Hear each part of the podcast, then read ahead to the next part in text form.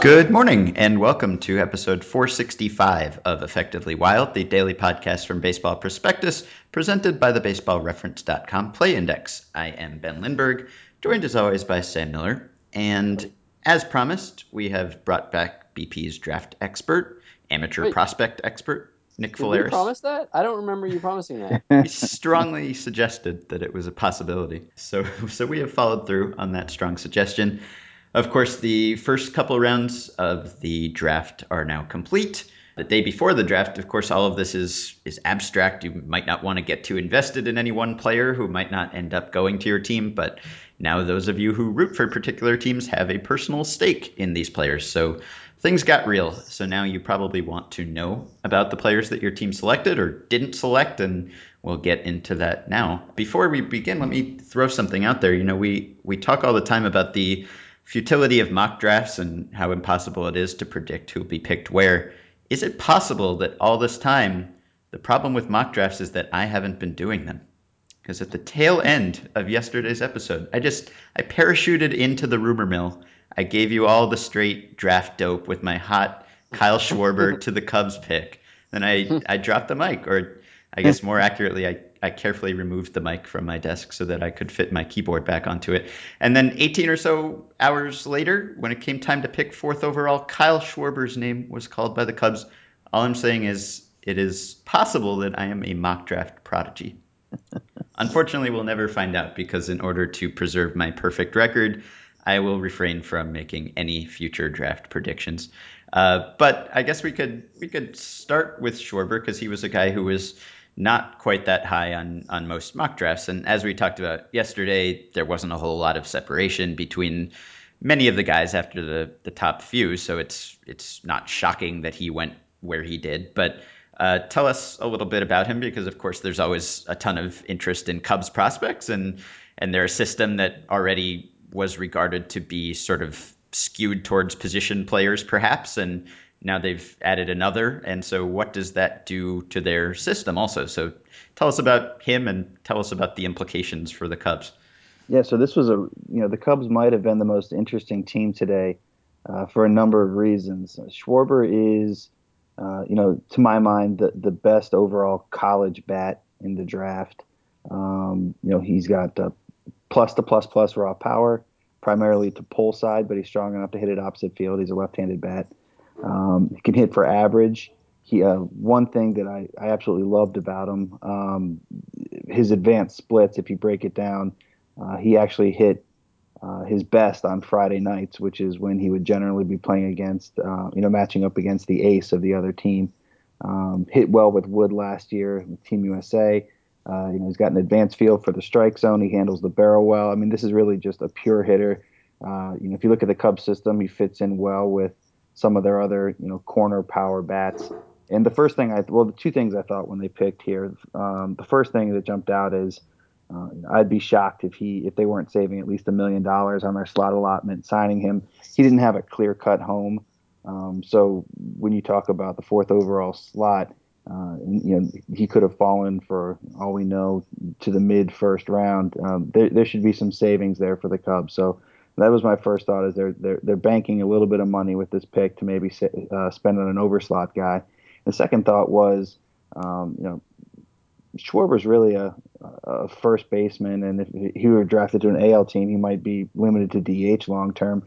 This looks to me like you know the Cubs may be thinking, and it's something that we've talked about on the BP prospect team, that uh, this offseason – that you know it might make sense to package some of that excess corner power they have in their system to try and get a young, cost-controlled arm. Um, you know, rather than having to go out and uh, buy one or two on the free agency market, they can uh, you know put a couple together and go out and, and go after maybe even someone like a, a David Price uh, and then extend them. Um, you know, that that's an option that they'll have. Um, so that you know, those are two things I thought were very interesting with the Cubs' first pick. Uh, and then it got even more interesting because their second round pick uh, which is one of Mike Ferrin's favorite players in the draft, was Jake Stinnett from Maryland. He's a senior. Um, you know, he fits well in the second round from a talent standpoint. You know, he gets his fastball up to the mid 90s, good life, good slider, throws uh, throws the ball well, uh, comes out of his hand well. fills up the strike zone. Uh, you know, is is a bit rudimentary. He's going to have to develop it a little more, but you know that's a guy who has absolutely no leverage, and that's you know you'd expect him to go to a team that's looking to save money. So all of a sudden, you know, as soon as that happened, I, I started started texting immediately with scouts trying to figure out what was going on because that was two picks where it looks to me like they could save a fair amount of money, and uh, no one that I was texting with could figure out what they were saving the money for because mm-hmm. they didn't, you know, they weren't going to pick again for another, I think, 33 picks. And uh, you know, the the first thought that that uh, a couple people came back with was Monte Harrison, who's an outfielder from Lee Summit, Missouri. Uh, he's a multi-sport player, uh, Nebraska commit, and had a 2.5 million dollar price tag supposedly. So that would make some sense. But you know, when that name was tossed out to me, I, I thought there are too many teams that have extra money that could pop him in the next 30 mm-hmm. picks. I'd be surprised if he right. I mean, can you plan for that sort of thing? Like, you know, determine your first couple picks based on one guy who who might very well not be there when it's your turn to pick again. Well, absolutely. We and I think we talked on, talked about that a little bit yesterday. That that's part of the problem with with some of this gamesmanship is you, you you it's not just a matter of freeing up the money. You've got to be able to have the opportunity, and you've got to be relatively confident that you're gonna you're gonna be able to implement that plan because you know what happens when your next pick comes around and let's say you had two or three guys you wanted to spend on it if you were beaten to the punch now you just got a bunch of money you're sitting on. So it'll be interesting to see what the cubs do with their third round pick tomorrow. Um, you know there there are a couple signability guys that that they could certainly make a run at if they you know with that extra money. Uh, Keith Weisenberg, uh, a Stanford commit, uh, he's a, a Florida high school pitcher. Jackson Reetz is another Nebraska commit. He's a uh, Nebraska catcher, really toolsy guy. Played with the USA uh, Olympic team. Uh, I'm not. I'm sorry, not Olympic. The 18 international team. Um, you know, so there, I mean, there there are guys out there. Uh, Dylan Cease, another Georgia high school right-hander, uh, but it, it just it, it, seems odd. I mean, it, it seems like a lot of savings for you know probably limited options by the time they're picking tomorrow. And you still have the Marlins and the Astros who have extra money picking ahead of you. So so you could have, you know, two or two or three more overslot guys off the board before the Cubs even get to pick tomorrow. Well, you just answered my, my question. I was going to ask if there are any other teams that, that look as though they have uh, slot savings in their early picks. Are are there any others besides the Astros and the Marlins? And and with the Astros and the Marlins, is it uh, do you get the sense that it's it's deliberate in the way that they picked, or is it just that it's with this draft class, it's hard to spend the number one and number two slots uh, with any of the guys who are available.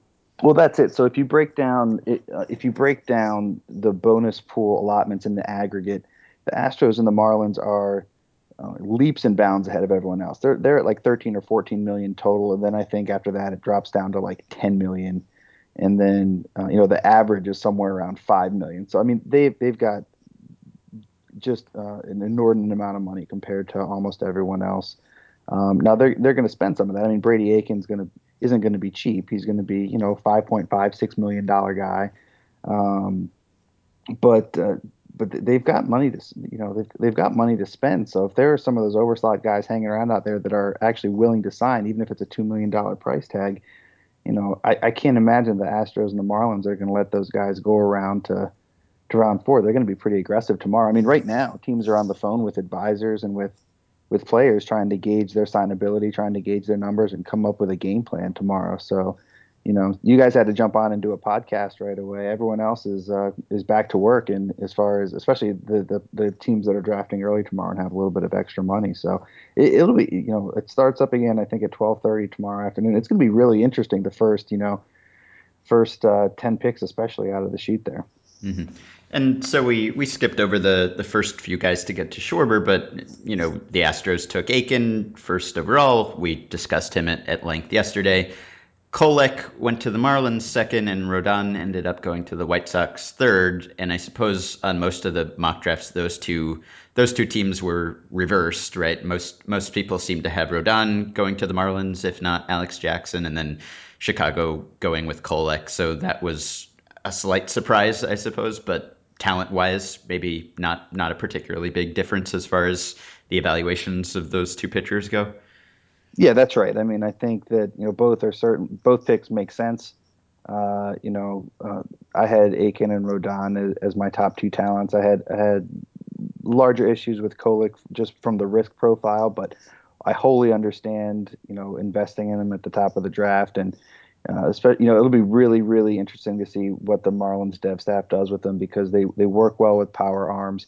This is a guy who hasn't really been exposed to advanced coaching. Um, so, I mean, they've got just a, a, great starter kit here for a big power arm that they could eventually slot into the front of rotation. So it'll be really interesting to watch Kolek progress over the next couple years and, and see how he takes the pro instruction and and uh, you know basically making baseball part of his everyday life.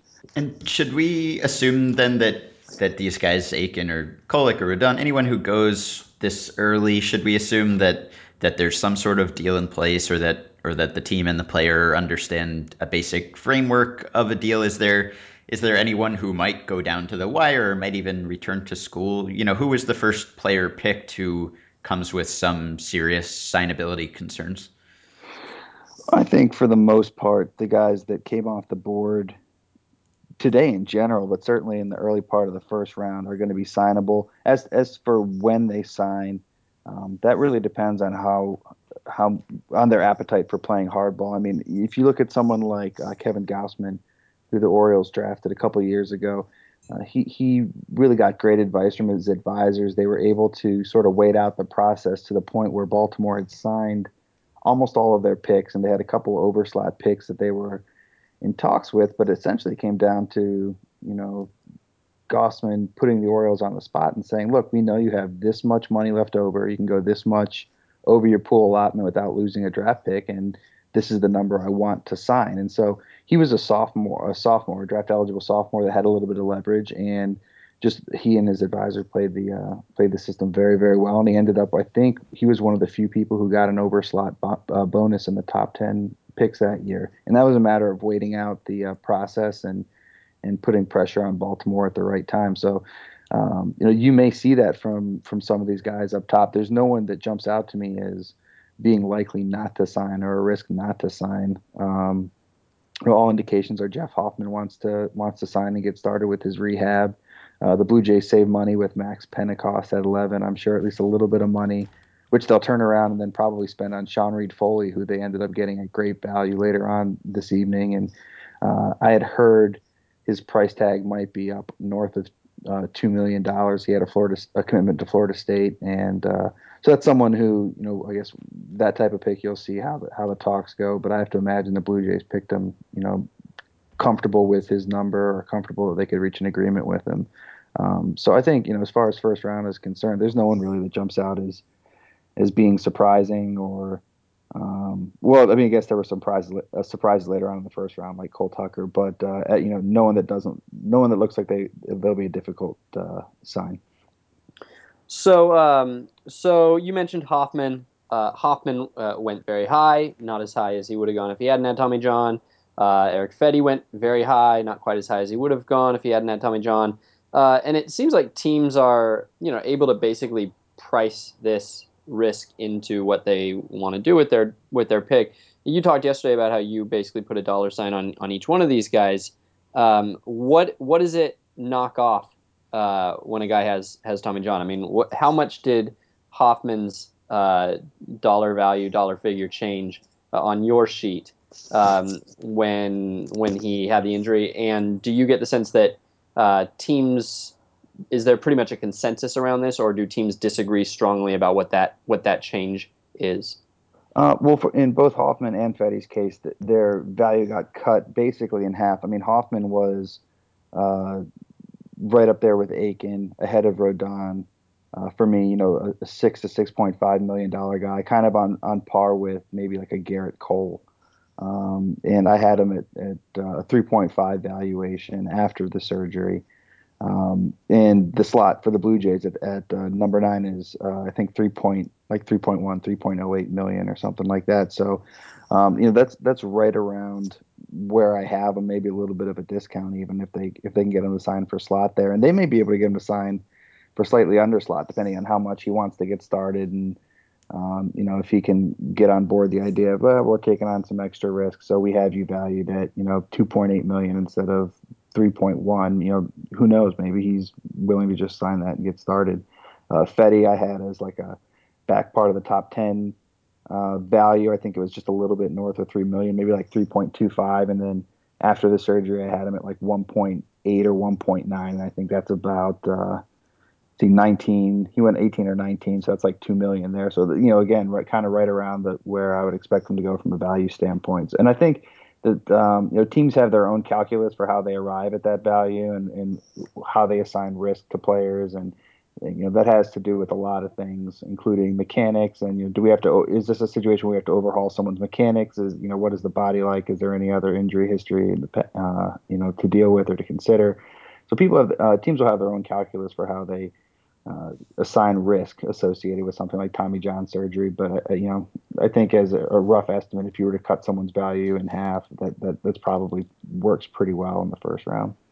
And uh, Danny Knobler had a um, had a piece today uh, that said that. Uh, I'm going to quote here. At least 10 of the 30 major league organizations won't even consider drafting a pitcher if he has already had Tommy John surgery.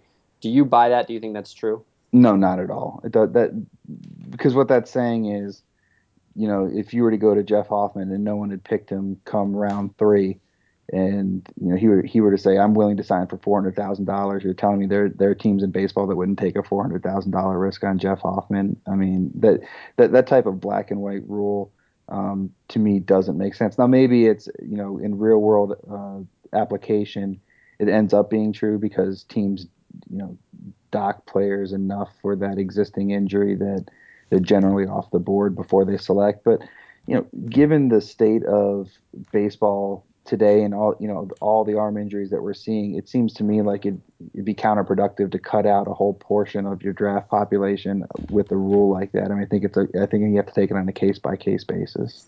So you could see how maybe the Blue Jays felt more comfortable about taking Hoffman ninth because they also had the 11th pick as compensation for not signing Bickford. But the the Nationals had the 18th pick and they took Fedde, and that seems to be a pattern for them. If you you know certain teams have their identifiable trends in the draft, they they go for the the high risk, high ceiling guy, or they go for the the low you know the high floor guy, low ceiling guy. The Nationals go for the hurt guy, the injured guy. It seems yeah. like lately at least, and and they've done this the last few years. In in 2011, they took Anthony Rendon in 2012 they took Giolito, uh, and you know those both of those picks have have worked out fairly well for them so far. Um, they, they, took uh, they took Matt Purke, right, had, which I guess didn't didn't work out so well, although that was later in the draft. So so is this uh, is this smart? Would you consider doing this if you were a scouting director? Would you would you go for the the hurt guy as they have? Oh, sure. I mean, it, in in Giolito's case, especially. I mean, that guy. Uh, you know, Giolito was arguably the best the best player in that draft class, and when you have a chance to go after him, when you're drafting the second half of the draft, I mean, I, I think as long as you can free up the money, because that was under the new slotting system, so it's not like they could just throw as much money as they wanted to at him. As long as you can, you think you have the room to kind of manipulate your pool and and get that guy signed. That's absolutely a great risk. Fedde's is a is a more interesting question because the motion's a little bit more non-traditional. He he has a heavy reliance on a slider, um, and he was a very good talent. I mean, he was a top ten talent for me, but he's not. You know, this wasn't an elite talent that you know you could sit there and say, "Oh my God, I can't believe this guy's available for us." And I think you could find comparable talent in that range. So. Um, you know, at that point, I guess it comes down to to personal preference. Either the Nationals really, really liked him, or there is something to this idea of um, kind of going after the guy that's already had his surgery and and you you having the control uh, in his uh, reconstruction, I guess how how you bring him up, how you, how you sort of shape any tweaks to the mechanics, how you build up the arm strength. Um, you know, maybe there's something to that. I haven't heard that, but uh, you know, at this point, you, I guess you have to consider it, considering the history. Mm-hmm. And one early selection that we didn't really touch on yesterday is Nick Gordon, who the the Twins took fifth overall, and a lot of people know him from the the Dee Gordon Tom Gordon connection. But can you give us a quick scouting report on him? Uh, sure. So so Gordon is um, unlike many high school up the middle players. He's not really a toolbox. He's he's much more um, you know advanced baseball instincts, advanced feel for the game. Uh, you know, more refinement than than upside and projection. So uh, his big thing last summer is he was uh, he needed to add strength. He was an undersized guy, you know, more resembling his brother uh, than his father from a physicality standpoint. And in the off season, he worked really hard. He put on about 15 pounds of you know good weight, strong, lean muscle, and came back this spring hitting uh, which mu- with much more authority. You know, um, generating better bat speed, making more consistent hard contact. And his game really just took a step to the next level offensively, and that's what what evaluators were looking for. He always had a good sense of the strike zone um, a good idea of uh, you know good timing in the box, good balance, a good idea of what he wanted to do, but he didn't quite have the physical strength to handle you know elite velocity and, and spin and make those in swing adjustments. So um, once that happened, I mean, you know, the hit tool went from you know maybe this guy's a slightly above average hitter to wow, this guy you know this guy could be a, a 285, 290, maybe a 300 hitter. He's got such a good good feel for hitting and and now the bat speed's there. He's able to you know get good barrel acceleration through contact. Um, and evaluators started to think, hey, you know, this guy might even be able to be a 15, 20 home run guy. I mean, the weight looks great on him. He handles it well, and um, there, there, are no questions about him being able to stick up the middle. You know, some teams I've heard like him better as a second baseman, but he's got such a good arm and and generally uh, handles himself well enough in the field that he's not super flashy, but I mean, he's going to be able to handle shortstop, I think. Mm-hmm. And if you have a shortstop that's a 15, 20 home run guy, they can hit, you know, 285, 290, maybe even 300 and has, you know, plus to plus plus arm and, you know, average speed. That, I mean, that's a, that's a potential all star. Mm-hmm. And then I think the only other top 10 guy we haven't really talked about is Kyle Freeland, who went to the Rockies eighth overall. Uh, someone in your chat, and you were chatting for much of the afternoon and evening at Baseball Prospectus, and people should go read the transcript, um, connected Freeland to some of the Rockies' other recent picks, uh, mentioned a, a trend toward taking college lefties, and, and seemed to think that maybe they've gone for sort of low ceiling guys. Would you agree with that characterization? And, and when will we see Freeland? Because he, he seems like he could be one of the, the quick movers. Yeah, so so Freeland's a really interesting guy. He had um, a, a, really bad start. The worst start of the year was his last start, um, and that was the Missouri Valley Conference tournament. Um, he walked four guys. He went. It was like uh, his his line was like five innings, you know, four hits, four walks, four runs, and those four walks represented 31% of his wa- entire walk total on the year. He only walked 13 people for the whole season. Um, I mean, this is a guy who really has a good feel for for throwing the ball to both sides of the plate. Uh, good velocity, you know, not elite velocity, but consistently, you know, 89 to 92, and he gets up, gets the four seamer up to 95, uh, 96 even at times.